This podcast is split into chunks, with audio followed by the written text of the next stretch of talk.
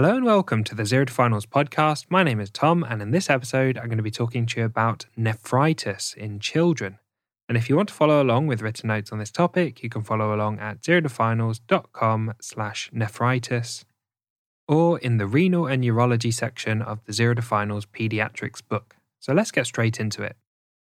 Nephritis refers to inflammation within the nephrons of the kidneys, and it causes a reduction in kidney function, hematuria, which is invisible or visible amounts of blood in the urine, and proteinuria, although less protein in the urine than in nephrotic syndrome.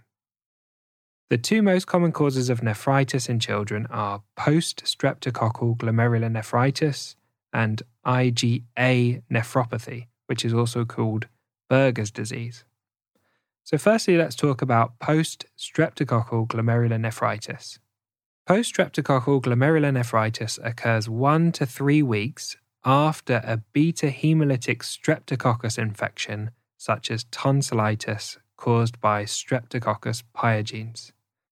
Immune complexes made of streptococcal antigens, antibodies, and complement proteins get stuck in the glomeruli of the kidney and cause inflammation.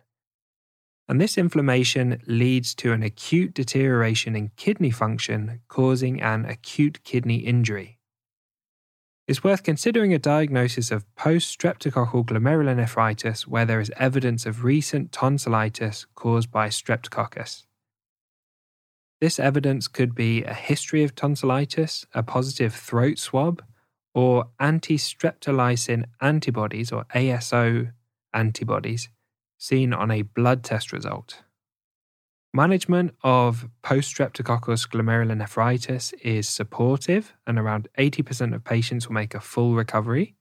In some cases, patients may develop a progressive worsening of their renal function, and they may need treatment with antihypertensive medications and diuretics if they develop complications such as hypertension and edema.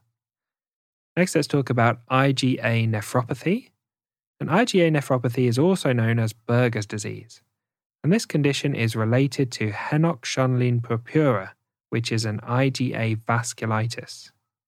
Deposits of immunoglobulin A in the nephrons of the kidneys cause inflammation.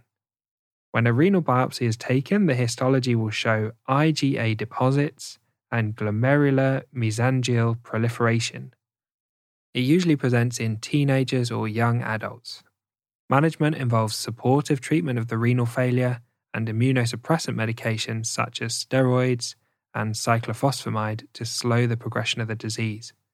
So, thanks for listening to this episode on nephritis in children. A big thank you to Harry Watchman for perfectly editing the podcast.